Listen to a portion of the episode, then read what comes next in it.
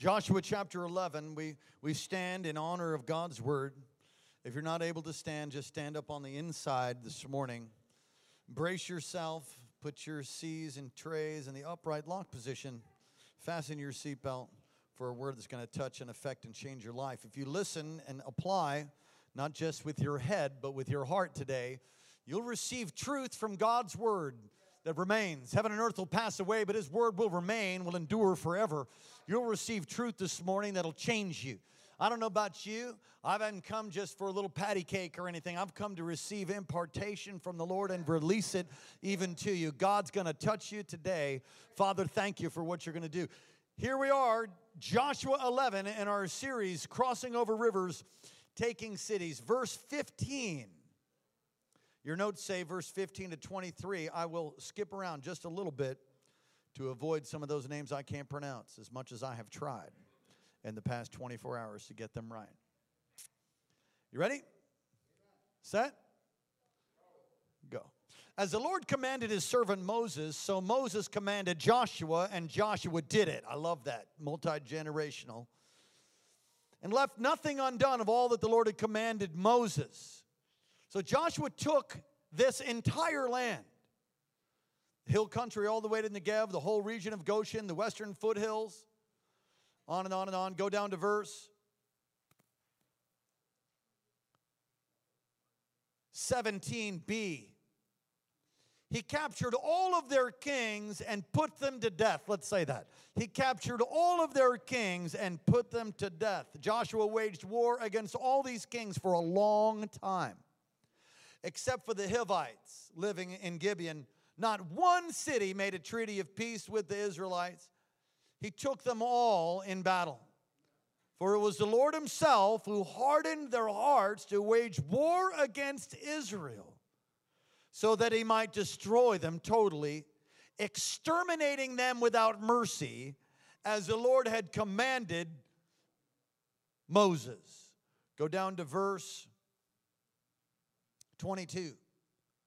No Anakites were left in the Israelite territory, only in, Ga- in Gaza, Gath, and Ashdod did they survive. So Joshua took the entire land just as the Lord had directed Moses, and he gave it as an inheritance to Israel according to their tribal divisions. Then the land had rest from war. Heavenly Father, thank you for what you did in the first service. Now, what you will do in this second final service this morning. Move in great power. Release, Lord, your word, the double edged sword, sharper than any two edged sword. Fulfill every desire of your heart, I pray this morning. Give us ears to hear and a heart to respond, what you would say to your bride, the church. And we thank you and praise you for it in Jesus' name. Amen. You may be seated. We've been doing a series and we're just about completed with it called Crossing Over Rivers and Taking Cities. That means basically crossing over rivers, crossing over the obstacles from your destiny. There are many obstacles that the enemy comes, even that our flesh has, even that we create ourselves that keep us from moving into the destiny and purpose that God has for us. We're calling them rivers. And there's many cities that God wants us to take. We're in the midst, what I believe, of a historic church planting movement. We're planting churches as fast as we can, and really the shortage is leaders. But God's raising up people even in our midst to plant churches. God's raising up people with anointing and unction and burden to plant churches even in the far flung corners of the world. But you've got to be equipped. And this message will really help you. It certainly has helped me. Living the clean life. You can't read this story, can't read this piece of history without coming away from this text and going, man, that's some serious violence. I mean, all of the kings are killed, all of those nations are wiped out, these Canaanites. So you can't come away from it and just go, wow, what's the deal, the Old Testament? First of all, the Old Testament is types and shadows to come of that which is in the New. And the one of the reasons it's so violent, why so much death, why so much violence, you have to see evil from God's perspective. I heard one preacher say this if you don't have a revelation of hell, then you'll not know what really you've been saved from. And if you don't know what you've been saved from, that the salvation that you have is not as precious as it could be or should be. The evil from God's perspective is oftentimes different than what our perspective is. You see, think about this every hurt, every pain, every, all the sickness and cancer and disease and death that you've seen, that you've experienced, that you've watched others destroy their lives through addiction, through the afflictions of the enemy, it all comes from the enemy, it all comes from the fall. And the devil is a bad devil. And he comes, as it says in John 10 10, to steal, kill, and destroy. But Jesus said, I've come that you might have life and life to the full, and that none of these things will by any means harm you. God wants us to experience life together with people, power, and purpose. That is the vision statement, mission statement of our church. And so, as you hear this message, in the first part here in the introduction, understand that God wants to open your eyes to evil. If the veil was pulled back and you saw evil for what it really is, it would freak you out. How the enemy's behind all those subtle things and some of those that are not so subtle. Why the violence of Joshua's campaign? Campaign? Because evil destroys people. And God loves you and He doesn't want you destroyed, He wants you blessed. So we've got to see evil from His perspective. We really do. Evil won't last. You know, the devil is uh, not the opposite of God. The devil is not the opposite of God. That's Zoroastrianism. God is God. The devil was created. Actually, Satan was created. Lucifer, I should say. Lucifer was created. And he was turned into the, the father of lies when he rejected heaven and took a third of innumerable and fell to the earth. One day he's going to be uncreated by one angel, not a band of angels, not, not, not God himself coming. No, one angel will take a chain, wrap it around Lucifer, the ugly one, and cast him into the lake of fire. One angel. No, evil, evil is evil is evil. And God is good. And God is a God of justice. And one day he's going to deal the final blow of justice to all of that. But here we are in the midst in the midst of this campaign of Joshua is these Canaanites. The Canaanites were evil people. They were wicked.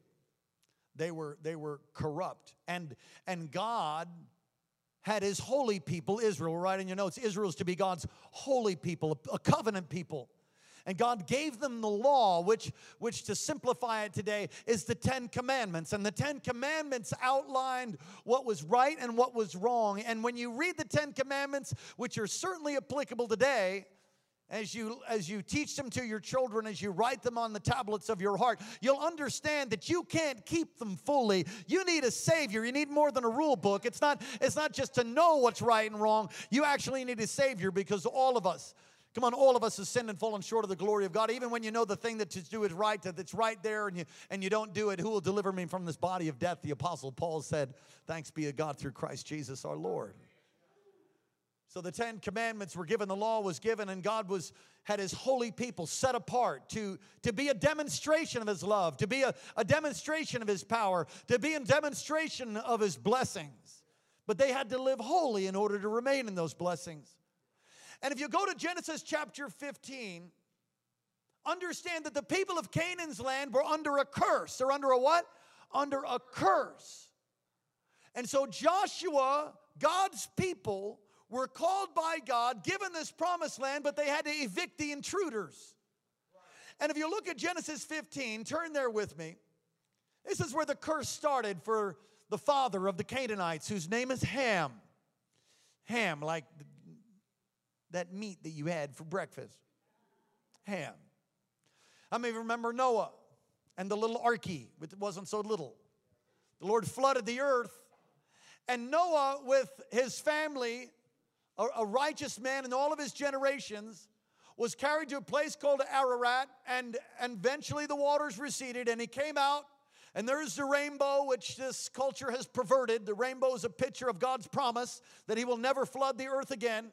It makes sense that, that there's those that would take the rainbow and try to make it mean something that it isn't. The rainbow is a covenant sign that God will never flood the earth. He's going to set it on fire, but He's never going to flood it. and he comes out of the ark and he and he makes an altar and it's a sweet fragrance to the lord and he and he plants a vineyard how many of you know the story of noah the, the movie did a horrible job tried to capture all kinds of tradition and nonsense they should have just stuck to the text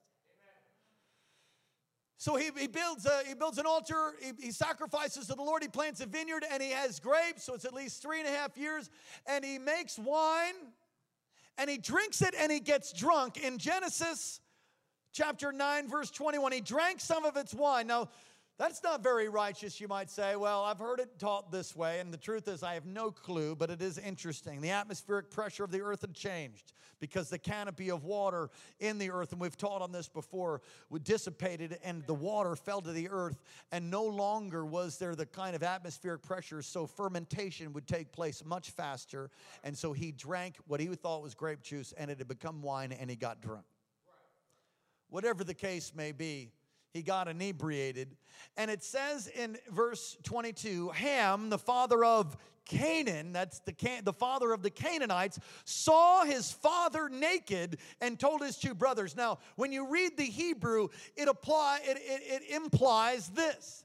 He saw the nakedness of his father. It's, it's he saw something but it's not that he just saw it, he did something. There's some homosexual act that took place when you study this out. And he dishonored his father and he did something to his father. And we don't know what that is. But we know that when Noah comes out of his inebriation and he sits up in his right mind, he curses Ham. And he says, Cursed is Ham. And he goes on to curse him. Ham is the father of Canaan, who's the father of the Canaanites. And this perversion of sexual immorality is talked about in Leviticus 18, which we're going to look at just a moment. Ham, the Canaanites, were cursed. Now, if you go and you look at the, at the sins of Canaan's land, they are predominantly sexual perversion. They worship demons as well, right in your notes. Baal, Asherah gods, gods of fertility, gods of war, human sacrifice, Molech, wickedness. They would come together and have all these orgies and perversion. I mean, it was just perverted. Now, what I love about God is that He's kind and He's gracious. He is. He had, he had given them time, patience. But if you look at God's law, God's law in Leviticus 18, turn there, Leviticus 18. I won't take time to read all of this. But Leviticus 18, verse 1 the Lord said to Moses, Speak to the Israelites and say to them, I am the Lord your God. You must not do as they do in Egypt, where you used to live. And you must not do as they do in the land of Canaan. In the land of what? Canaan, where I'm bringing you. Do not follow their practices. You must not obey law, you must obey my laws and be careful to follow my decrees. I am the Lord your God. Keep my decrees and laws, for the person who obeys them will live by them. I am the Lord. And if you go down to verse 24 of that same chapter, so that's Leviticus 18 24, listen to this. Do not defile yourself in any of the ways, in any of these ways, after this long list. I mean, it's like, I'm not even gonna take time to read it. You'd be, some of you'd be shocked. So you might read it and realize, oh my gosh, I'm actually, I'm breaking some of these laws. Well, you need to repent because it brings defilement. And he says, Do not defile yourselves with any of these ways, because this is how the nations that I'm going to drive out before you became defiled. Even the land is defiled, so I punished it for its sin, and the land vomited out its inhabitants. Wow. wow. So the reason they're being evicted, there's a couple reasons. One, God promised them the land. Two, they've broken God's law and defiled it. Now, now turn, turn to Genesis, uh, I believe it's chapter 15. God judges and God blesses. Come on, it's a little heavy right now in here, but don't worry, it's going to be really encouraging by the end. But there's so many Christians that are clueless about God's blessing. God doesn't bless a mess. He doesn't just bless you because you came to church. He doesn't just bless you because you got born again, although you must be born again. That's step one. But you, to live in the blessing, to experience life together with people, power, and purpose, you have to know God's word. You got to obey God's word. You got to get healed. You got to get free from defilement. Otherwise, it says in Leviticus 18 that the land will vomit you out. You know what's taking place in America? There's so much defilement that the land has begun to defile us out, but I'm thankful that there's a turning. I'm thankful that there's a people who are coming to God. I'm thankful for repentance. I'm thankful for an awakening. I'm thankful for a turnaround, although we have a long way to go. And it starts in your home, starts in my home, it starts in this house, starts in your house. So God judges and God blesses. So you're in Genesis chapter 15. The Canaanites, due to their overt sin, were under judgment. They're under what? Judgment. In Genesis 15, verse 16, God is speaking to Abraham, talking about the promised land and he's talking about timing. So I've given you this promised land, but there's a timing. I've given you this land, I, have given all of this to you, but hold on a second. Verse 16, but in the fourth generation they shall come hither again, King James. For the iniquity of the Amorites is not yet full. Wow, not yet full. They were full of, full of perversion, but not all the way full. This is a water bottle. Pastor Harry's gonna, Pastor Harry, is that your name, Pastor? Barry. There we go. It's not yet full, right? Now, these water bottles are sealed, so if you don't feel that crack, crack, crack, then you probably don't want to eat that because some, you know, drink that because somebody's had their mouth probably on it, right? All right, so this is a fresh one, so it's full, right? It's not really full because it has it has another it has another inch to go or, or less. So when, when Father Abraham was given the promise by God, the Amorite sin, the iniquity, which is a picture of generational sin and a picture of, of their perversion, was not yet full. So it might have been like that. But in the fourth generation, 400 years later, it would then be full. This is full. Now it's full. So it talks about a timing.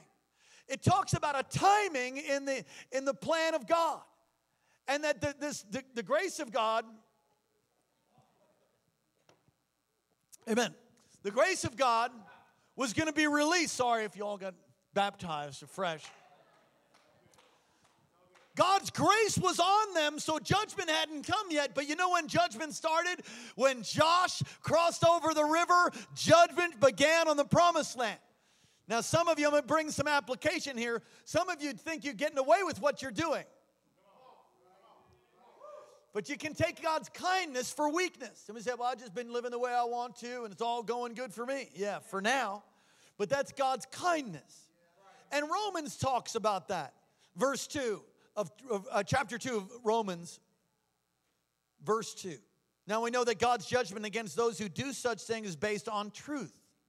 So when you, a mere human being, pass judgment on them, yet you do the same things, do you think you'll escape God's judgment? This is typical for America. Let me say that lots of people upset about the Ten Commandments coming off of Capitol rotundas and being removed from the courthouses when they're drinking a six pack of Bud Dummer, watching rated X movies on TV, cursing the wife, kicking the dog, not being a good father or a good mother, and living completely contrary to God's law. Yet all upset about the Ten Commandments, but when you're breaking them every single day. And it goes on to say, not, they say, well, not me, Pastor. Well, praise God, not me either. But we all fall short. All of us need help. And he goes on to say in verse 4 Do you show contempt for the riches of his kindness, forbearance, and patience, not realizing that it's God's kindness that leads you to repentance? Wow. So here is God's people crossing over the Jordan now and beginning to wipe out, and in this text, wiping out all of Canaan's land. Why the violence? Because the evil's bad and it was time for judgment. Wow. But it wasn't time for judgment 400 years prior. Why? Because God's kind, God's merciful. So if you're doing things you think you're getting away with it, newsflash, you're just in the process of God's mercy and kindness. Come on, smile at me. Amen. Thank you, Jesus you look at the next point here in verse 20, it's interesting. It says, For the Lord himself, who hardened their hearts to wage war against Israel. I mean, at a, at a casual look there, you'd think, well, that's not very fair. First of all, I don't know whoever told you about things having to be fair. Have your kids ever said that? That's not fair. No kidding. Want to be fair? You got to get up in five, go to prayer. Let's be fair. You work the day I work. Try that. Fair. If your kids ever say that, let's do fair. Why would it say that the Lord hardened their hearts? See, that, that doesn't seem right. I mean, God hardened their hearts so he could then kill him? What kind of a God is that? But that's not what that means. How many of you heard that before? He hardened their heart. Where, where else did you hear that? You heard it in the Exodus. And it was Pharaoh. And if you look at the judgments of Pharaoh, for the first five plagues, Pharaoh hardened his heart. Who hardened his heart? Pharaoh did. Plague one. Pharaoh hardened his heart. Plague two. Pharaoh hardened his heart. Plague three. Pharaoh hardened his heart. Plague four. Pharaoh hardened his heart. Plague five. Plague six says the Lord hardened Pharaoh's heart. See, here's the thing. If you continue to demand your own way, continue to go headlong, rejecting the Lord, rejecting His word, rejecting the Spirit, every time you reject what God says to you, you begin to harden your heart. And if you continue along that process, and we could look at Romans today in verse 1, you can, uh, chapter 1, you continue to harden your heart, eventually end up with a hard heart, a calloused heart. Hands are okay to be calloused so you can work. A heart sh- should never be calloused. But the enemy works very hard to callous your heart. In Exodus 4, verse 21, the Lord said to Moses, When you return to Egypt, see that you perform before Pharaoh all the wonders that I've given you power to do, but I will harden his heart. Wow. So, five times it's Pharaoh hardening his heart. Six, seven, eight, nine, and the final plague of the death of the firstborn, a type and shadow of Jesus, the blood of the Lamb, and the death angel passing over those who have the blood of the Lamb on the doorposts of their home. That, that hardening came from, from the Lord. He finally gave them over. Wow. You got to yield. Come on, someone say, Lord, help me to yield to the Holy Spirit. And so, this judgment, this, this expunging of evil, the evicting of Canaanites, was, was a judging and it was, it was also blessing. God was protecting his people. What? God was protecting them. Their time was over. Mercy was over, and now it's time for judgment. And they were going to be used as the, as the vessel of judgment from the Lord. And God did that to not only use them as judgment against the sins of the Canaanites, but also to protect his people. Because they would corrupt them if they stayed in the land. Exodus 23 33. Do not let them live in the land, or they will cause you to sin against me. Man, some of you are partnered with Canaanites. Some, some, of you, some of you have partnered with them. You're in, you're in relationship. Listen, if you married a Canaanite, you married now. So you'll have to work that out. That's like your number one ministry. And there are reasons for divorce. But if an, if an unsaved man is willing to live with, an, with a saved woman and vice versa, then you should work that out and pray for salvation. Amen. But if there's abuse and a breaking of covenant and adultery and so on and so forth, that can be a good reason. That is a reason, breaking of covenant for divorce. And even still, God hates divorce. If you go through that, don't you let anyone tell you you have to divorce somebody. God can give you grace if there's repentance. But if there's no repentance and that man or that woman who's committing adultery or doing that thing and you don't you don't bring that to account, then you're endorsing their sin and their sin becomes your sin and you end up cursing yourself. Some of you need to let Tarzan swing alone. Some of you are partnered with, with the Canaanite. And so he's telling them, get them out because they're going to defile you. They're going to cause you to sin. They're going to cause you to come under judgment. And God wanted to bless his people, He didn't want to bring judgment on them. God's speaking to us today very simply, individually. Live free from defilement. These, this perversion of Canaan's land brought defilement, and it's the reason they were being vomited out. The reason they're being evicted is because of defilement. So, what is defilement? You need to be aware of what it is, very simply. It's probably the best illustration I can think of. I was a, a young adult pastor many years ago, probably 20 years ago now, and I was trying to get this young family back in church. So I visited them, and they had some babies. I think they had three kids at the time. and uh, they eventually came. They came to church, and we were so glad to see them in one of the services. And so they had a three year old, and, and the three year old didn't, you know, just didn't reach out to me, didn't, didn't really like me. He was sort of scared or something, I don't know. But not on this Sunday morning. This Sunday morning, the three year old was excited to see me. And it just put his hand on, ah. I was like, oh. And I, I, I, I took him to myself. I'm like, oh, this nice baby. And I'm looking at it, and he goes, eh. I'm like, oh. He goes, boy, he just throws up all over me. Oh, yeah, some of you know, like the, the fire hose. You know what I'm talking about? It's like, psh, blasted my tie, blasted my shirt, all the way down my jacket. I'm like, oh, here's your kid. Thanks. He's like, oh, so sorry, Pastor. I'm like, okay. Okay. You know, off to the men's room, try to clean up. Ended up getting the flu. The baby had the flu. I mean, it was one of those freak things. That's a picture of defilement. It's a picture of defilement is when it feels like you got barfed on. It can happen, it's spiritual. But it can come physically, it can come through relationships. Let me, let me talk with you about how it works. Relationships. Everybody say relationships. In 1 Corinthians 5 9, it says this I wrote to you, do not associate with sexually immoral people. Not at all meaning the people of this world who are immoral or the greedy or swindlers or idolaters. In that case, you'd have to leave the world. So he's saying, don't associate with immoral people, but not the people of the world. Obviously, you'd have to like leave the world. Get it? So who's he talking to? He's talking to the church. He's talking to believers. Now, watch this. I'm going to save you a whole lot of pain if you could just begin to apply this and cut some people off. Some of you need to cut some people off. What? That's not very nice. Oh, no, it's very nice. In fact, it's righteous. It's not only right. Now you got to do it the right. You can't be a jerk. I'm cutting you off because you're a sinner.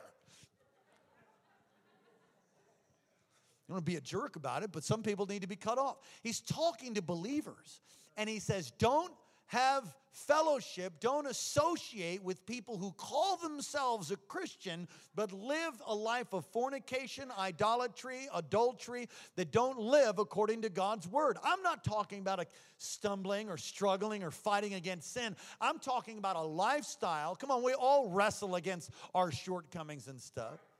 I'm talking about a lifestyle of sin and they say they love God. Don't you have fellowship with that? Don't, don't be close to that. That needs to be corrected. Well, he goes on to say, Don't even eat with such a person. Verse 12, what business is it of mine to judge those out? Listen to this, because some of you said, I could, don't judge. Don't judge. Give me the scripture for that. Here, here try, try this on. You ready? What business is of mine to judge those outside the church? Yeah, that's where you're not supposed to judge. You're supposed to love them and, and, and share the good news with them. But look what he says now. Are you not supposed to judge those inside? God will judge those outside. Expel the wicked dude from among. Doesn't say dude. Expel the wicked man from among you. Listen, I'm just telling you.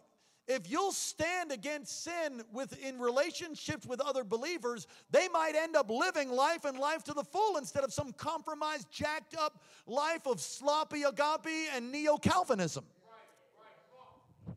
That's better preaching than your amen. And neo Calvinism means this it's this grace that you can just do whatever you want. Whatever you want and everything's okay you get drunk you can get high you can sleep around you can you can break all of leviticus 18 oh god loves you he winks at your sin because jesus died on a cross and so you can live free that, listen, any grace message that causes you to compromise your faith and live in sin and say it's okay is not from God. It's pretty simple. Now, some of you experience a lot of pain in your life because you're fellowshipping, associating with, and even partnering with people that call themselves believers, but they don't act like it. If they listen, Christian is as Christian does, and some people need to change their name. Now, I'm not trying to bring condemnation, I'm trying to wake you up, trying to wake up the church.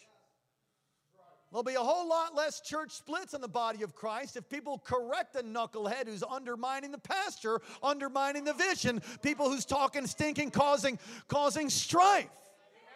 We have a zero strife policy. All of my leaders know it. Oh, we're not perfect. Jesus, help us out. There is no perfect church. If you find it, don't go because you'll ruin it. Come on, somebody say amen. So defilement can work through relationships. Look, watch this scripture, Corinthians, 1 Corinthians 15, 33. Do not be misled. Bad company corrupts good character. So some of you are experiencing defilement because of the relationships that you that you have. Listen, you need to surround yourself with people that love God and you minister to those in the world, but you don't bring them close. They don't become your confidants. They Don't share the deep, you know, pearls that God has given you with people who don't give a flip and want to go out and continue headlong and think it's strange that you don't join them. 1 Corinthians 15 33, bad company corrupts good character. The opposite of that is true. That if you hang out with someone who's anointed, someone who's got God's hand on them, God's blessing on them, and, and God's moving in their life, and they, they walk with power and authority and love God, love His Word, and healthy marriage, healthy kids, that kind of thing, and they're in the process of doing that. I mean, we're all in the process of living this thing out. Spend time with people like that. And vision, listen, one of the reasons I bring guests, the other reason, Oh, yeah, I'm going to have dinner with this Frank Damazio guy and I'm going to get him to lay hands on me again. Why? Because he's planted a thousand churches, he's impacted the nation. God's called us to do the same thing. So you get next to somebody, come on, business people understand mentoring. I don't know why the church doesn't understand it. You want to prosper in business, get with somebody who's already prospering. Don't belly up with somebody who's just a knucklehead going broke. Good company can impact you too. Talking about defilement, exposure to evil through the internet, through movies, vicariously, through pornography. Oh, yeah, I said it. Welcome to KC. You need to get rid of your pornography addiction. Well, it's my life, and if I want to go on the dating site or go on the thing and hook up, then I can do what I want to. It's not hurting anybody, it's just me. Listen, if I was to take a swim in a sewer and then have somebody fish me out, do you think I would stink?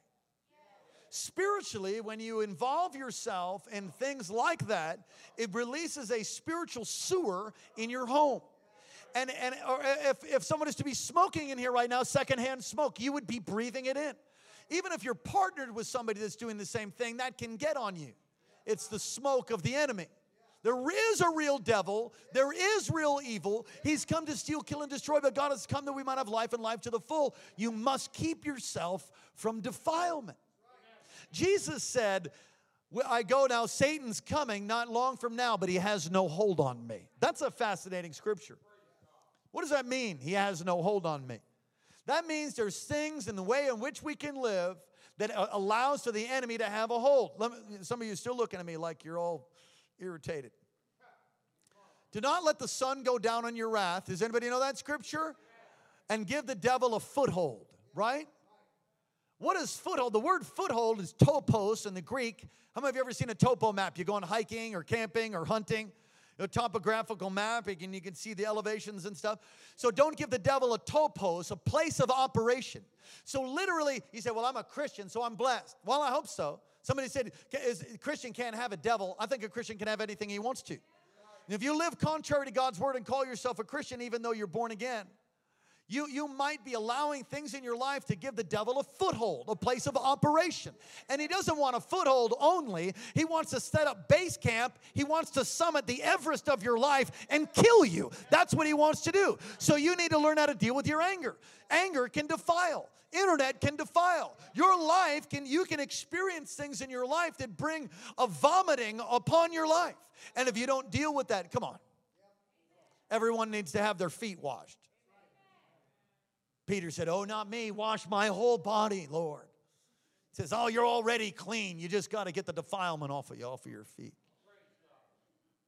Trauma is another way that can bring defilement. Defilement is a very real spiritual principle that can that when operating you can re, can release bitterness in your life can release anger in your life, can release a seed of the devil in your life. And if you don't learn to get that thing out, then you will be defiled and you'll end up missing God's plan. You could even miss heaven, I believe. I've seen people so offended. Does anybody know what I'm talking about? When they came out their mama's womb, they were offended. Because it's a, there's a generational offense. Things passed down. Your mama was offended, your mama's mama was offended, you're offended too. You need to get healed. You need to get free. Rejection, the same thing. Defilement is real, can come in many, many different ways. My, my children had an experience of defilement uh, this past week. And uh, I'll tell you what happened. They were driving home from church after worship practice on a Thursday night. They came out of Fred Meyer's, and, and uh, my son, my daughter, and some other, some other young adults were in the car. And they go to pull out, and somebody straight blew through the red light going 60 plus miles an hour. God bless Hannah and the grace of God. She hit her brakes just in time. And I don't know if you've ever been in a car where you saw the flash go by. It was like that, smashed into somebody else, totaling their car. The other person actually was part of our church too. The girl bumped her head, but thank God she's okay. Her car's totaled. So, wow, they prayed and we prayed, and we're so thankful that the devourer has been rebuked again. Come on, somebody say amen. Well, my son says to me about a day later, so that would be, I think it's yesterday, says, Hey, Dad, I, I think I got traumatized in that, in that near accident. He did get traumatized. It was trauma can release a defilement. And we've preached whole messages on it before. Our senior, our senior leader, Dr. Morocco, wrote a whole book on it, defilement. So I'm just touching it for a moment. So we prayed that that trauma would break. Even now, in Jesus' name. Have you been through trauma? Are you connected relation with somebody who's barfing on you spiritually? Defiled objects, idols. My, my, my, I could preach the whole rest of the sermon on this. Canaan, the Canaanites were being evicted because they were defiled and they were breaking God's law. God gave them mercy, gave them time, but kind, things came to its fullness, and now it's judgment time. Wow. Expose the evil. Here's how you get free of defilement. Expose the evil through re- confession and repentance. If you have a porn problem, you need to get some help. It'll destroy your marriage. And you know what else goes with pornography is poverty. They go together. It'll destroy a whole generation. Well, maybe not a whole generation, but it is an, a, a problem. Uh, these young married couples have looked at screens so long that they can't even be intimate together because they're addicted to a screen. No, these are real problems that we're having to deal with in our culture through counsel. Hello. Listen, gentlemen, let me just help you. Men are, are, are, are visual, very visual. So, men, I'm just going to tell you you stare at your wife. You, you, you, you let her face be etched into your heart. You don't look at anything else like that. You don't look at any other woman that way. You, you let your wife's face be etched the, her image be etched into your mind. So when you close your eyes, you know, you, you, you don't let other images be etched into your mind. Listen, I know we got kids here. I'm being as gracious and shooting as high as I can. Are you guys getting something from the Lord? You've got to, you get rid of that thing by confessing it. I've, I've done this. I've seen this. I, would you pray for me? And, and, you know, in your, in your marriage relationship, you've got to have relationship with people that'll to be willing to pray for you in, in your life. You have to have surround yourself with people who aren't afraid of hurting your feelings, that are willing to speak truth to you. You cut off everyone that's willing to speak truth for you, you're going to crash. Praise God for those who are not afraid of hurting your feelings. I will have a whole household full of them. My wife is not afraid of hurting my feelings. She loves me so much, she'll tell me when I have a bad attitude. My daughter is very good at it. Yeah, dad. Dad, you're not, that's, I mean, she comes back from school full of wisdom. I'm like, Man, she had wisdom before, but just all of a sudden, boom, growing into this great woman of God, full of scripture.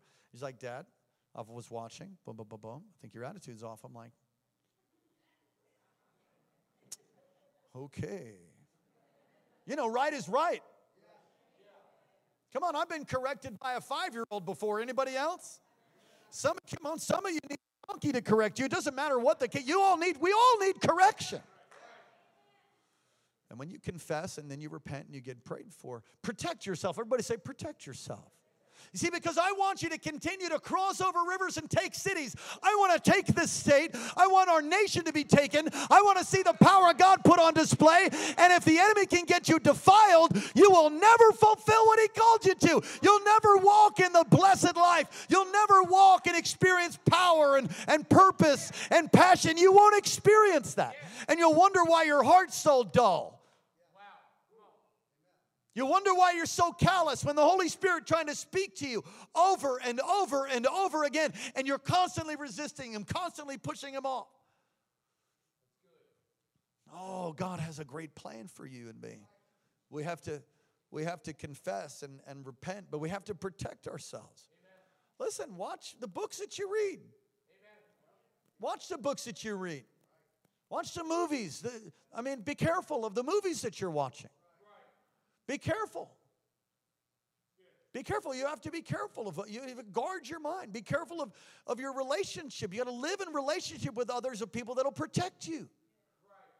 My kids have the right to correct me with honor and the right way. Hello? They're becoming adults. Ain't no five year old, you know, going to tell me when I should turn or whatever. I mean, that's different. You understand what I'm saying? Develop life, a lifestyle of having people that can hold your shut up card and tell you, you've got a problem right here. You have a green piece of lettuce stuck in your teeth.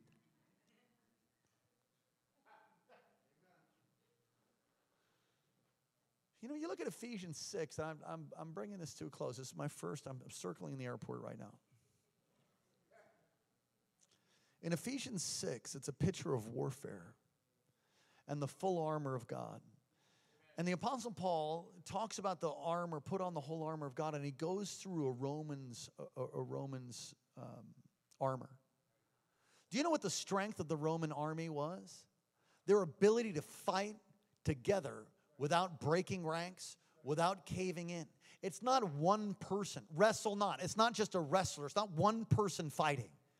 The power of the Roman army was many, but one of the one of the things was they fought together. Their whole life. They knew who was on their right side. They knew who was on their left. They ate together. They fought together. They trained together. They knew who was strong at certain parts of the battle and so on and so forth. So when the Apostle Paul brings this, the, the warfare, or rather the weaponry, the armor of a Roman, and he equates it to salvation, the helmet of salvation, the breastplate of truth, and on and on and on feet shod with the preparation of the gospel of peace, the sword of the Spirit. And he begins to define all these, all these things. He's defining an, a Roman in his armor. But the strength of a Roman in his armor was the fact that he was a part of a team. It was a part of a, a group that fought together, that, that was able to correct each other, that knew each other's weaknesses, so that your shield of faith could step in front of somebody else that felt like they wanted to quit. And if you don't develop relationships like that, the enemy will throw you such a curveball that puts some Greek fire on you to mess you up. And if you're not related with somebody to be able to step over and guard over you when your shield is heavy, you won't make it. You got to renew your mind. Romans 12 talks about that. You got to renew your mind. You got to live life in the spirit. Romans 8:13. Turn there very quickly. For if ye live after the flesh, Romans 8 13, King James. If ye live after the flesh, ye shall die. Whoop. But if ye through the Spirit do mortify the deeds of the body, you shall live. There is a battle going on. And listen, you every day got to stay free from defilement. You got to stay on fire. You get in the word, get in prayer, take notes, come early to church, hunger and thirst for righteousness. Cut yourself free from relationships that defile you. Begin to live in such a way that pleases God. I will tell you, there's no greater joy than living for Jesus with all your heart, with all your mind, with all your soul, with all your strength, and praying and decreeing and watching his kingdom come. Come on, there's nothing nothing like it. You were created to be more than a conqueror, not a slave, not a slave to sin, but a slave to righteousness. You were created to change the world in which you've been deposited. You and I have been created to bring forth the glory of God everywhere we go. We're the army of God. Face your giants. Where did you get that? Verse 21. Joshua 11, 21 talks about the Anakites. You know who the Anakites were? They were the giants that drove off 40 years before. The children of Israel, the 12 spies that go in, 10 were freaked out by the giants and they turned in fear. We seem like grasshoppers, and so we were grasshoppers in our own eyes. What you, what you declare over yourself, what the truth is about you, let me say it this way you can't afford to have thoughts in your head that are contrary to what God says about you. You must think God thoughts about yourself. They didn't see themselves as the army of God. They didn't see themselves as the nation that by the power of God defeated Egypt. They saw themselves as inable, inept, small, little itty bitty grasshoppers. And so they were. It says in Numbers, I believe, chapter 31, and so they were grasshoppers in their, in their own sight. As a man thinks in his heart, so he is. So you have to renew your mind.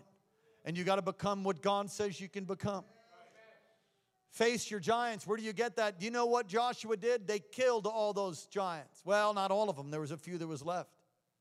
Wow. Face your fears. That's the application. Don't let fear grip you.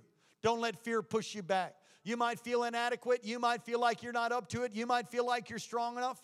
Well, that's probably right. But by God, you can run over, jump over a wall, run through a troop. You can do all things through Christ who strengthens me. The power of God, the same power that raised Jesus from the dead, is available on the inside of you. You can make it. You can conquer. Be of good cheer. I've overcome the world. There's nothing that you can't do. You can fulfill what God said you can do. You can do it. You've got to set your mind on it. Come on, God will come through for you over and over and over again. God will come through for you, but you have to do your part. God won't do your part. You can't do His. You do your part, God will show up. I mean, you don't know how to raise the dead, but you can lay hands on it. Some of you have wandered out of the way of understanding, and now you're dwelling in what's called the congregation of the dead, according to Proverbs. You need to get back to your first love, return to your first love, and begin to believe what God's word said and face your fear. You know, I, I don't know where it came from, honestly. Probably my mother, my father too. I don't do fear, I just don't. If I feel afraid of something, I run at it. I, no, I don't mean the fear of God. That's, that's all mixed with reverence. I mean just fear. I don't let something grip me with fear. Amen. Don't be afraid of your giants. Don't be afraid of the thing that pushed you back before. Don't, don't be afraid of it. Rise up, undefiled. You're the army of the living God. You can do it, you can do it, you can do it. Yes, you can.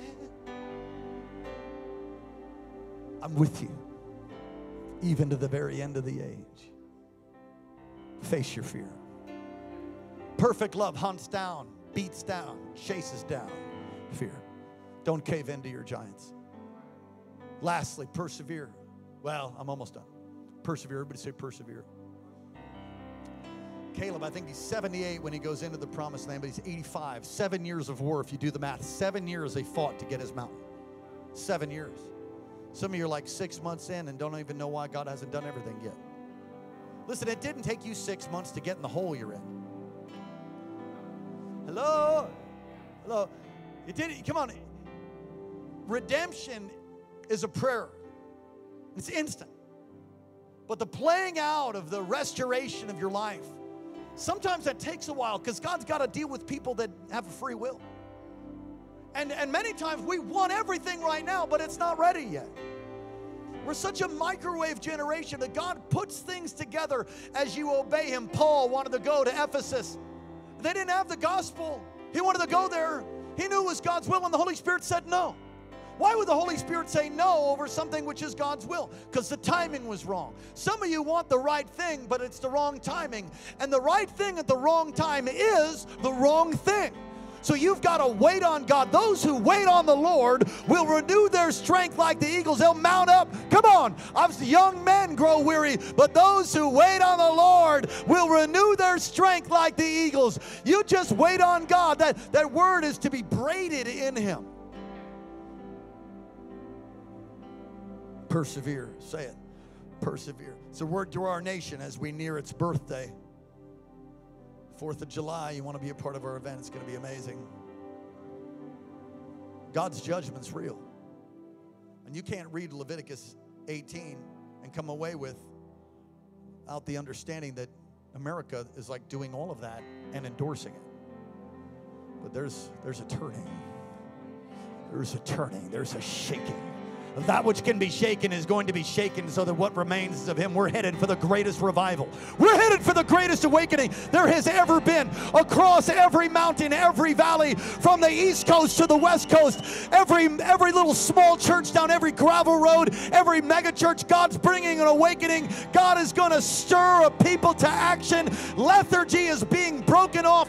I'm raising up my people in this hour to declare the glorious truth of Jesus Christ crucified and resurrected. The gospel is being preached. Good news is being declared. You can't get it through psychology or psychotherapy. You can't get it through smoking dope or drinking alcohol. You can't get free just by, by your own means. You need a Savior. You need a deliverer. You need the same Spirit that raised Jesus from the dead. Stand up on your feet all across this place and give Him praise in the house of God. Come on. Come on. Come on. Thank you, Lord. We got to have a revival of repentance. A revival of what? Repentance. It starts in your home.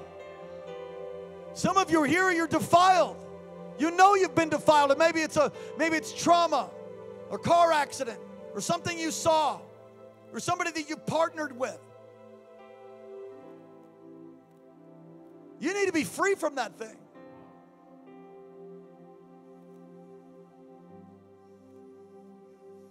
You're here and you say, That's me, Pastor. I, I think I've got some defilement on you. Listen, Jesus never shamed anybody for getting set free, and we don't either. And if you realize today that, that there's, you've been defiled, it could have been something you saw. Listen, if you're on the internet, you're to get defiled. Something's going to happen. Might be very subtle, might be major. I mean, the Lord helps me, protects me. We, we do all the right things, but there's times, you know, in the sidebar, something happens. I'm like, oh man, my next, my next call, you know, is to the Lord. And then after that, if I need to, I'll tell my wife. She'll pray for me. There's no shame in that. I love what uh, Pastor Janelle said to my son. He said, So you're on social media? Yeah, yeah, yeah. Yeah, okay. Uh, what are you going to do? Do you have a plan? Do you have a plan for when you get defiled? See, the church, the church has thought, oh, oh, well, you can't get defiled. You probably already are. So, do you have a plan for when you get defiled? What are you going to do when it happens? Because because you're going you live in the world, it's it's going to happen. I mean, I, I don't want you to be. I don't I don't plan for it. Plan to not have it happen. But if something happens that you end up defiled through relationship, through exposure, through sin, your own sin, the sin of another, vicariously, through, through some kind of a trauma, maybe? How are you going to handle that? Do you know most people don't even know the message I'm preaching to you right now? Most of church is defiled and they have no power, they have no authority, they have no zeal, they have no passion because they've been swimming in a sewer of apathy and lethargy and compromise. You've got to get rid of that. There's no, listen, if you're not on fire, it's not God's fault. If you're not feeling His presence and His power and walking in victory, you've got to take a good look at your own life. Not in a condemning way, but be honest. If you've been defiled, come to the front. We're going to pray. Just come right now. We're going to pray all together. Come on. Ain't nobody gonna make you come. You know, you know who you are. You're like, man, I've had this fog that's happened. I'm, i feel like I'm, I'm all of a sudden uh, images of violence. Some of you experiencing. There's somebody here who's experiencing images of violence, and you're like, where did that come from? Could it be that you've been defiled? A movie that you saw. Come all the way up to the stairs. Make room for people. I'll tell you this story, and then we're going to pray for these. Which search is almost over. There's more that need to come.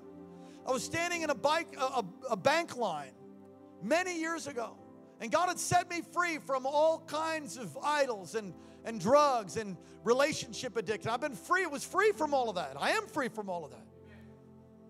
This is early on in my walk, and I'm standing there in the bank, and I begin to have images of sin just start rolling up. You know, like like a, you know what a you know what a Rolodex is? I just dated myself, I think. Just images begin to come up. And I'm like, Lord. And the, and the Lord spoke to me and said, It's not you, it's the man in front of you. And all of a sudden, my eyes were open, and the man in front of me was a hardcore drug addict, and he had all kinds of stuff going on. And, and I don't shame him. The devil's a liar. Evil's bad. And I realized, now, wait a second. It's not me. It's the guy in front of me. It's not me.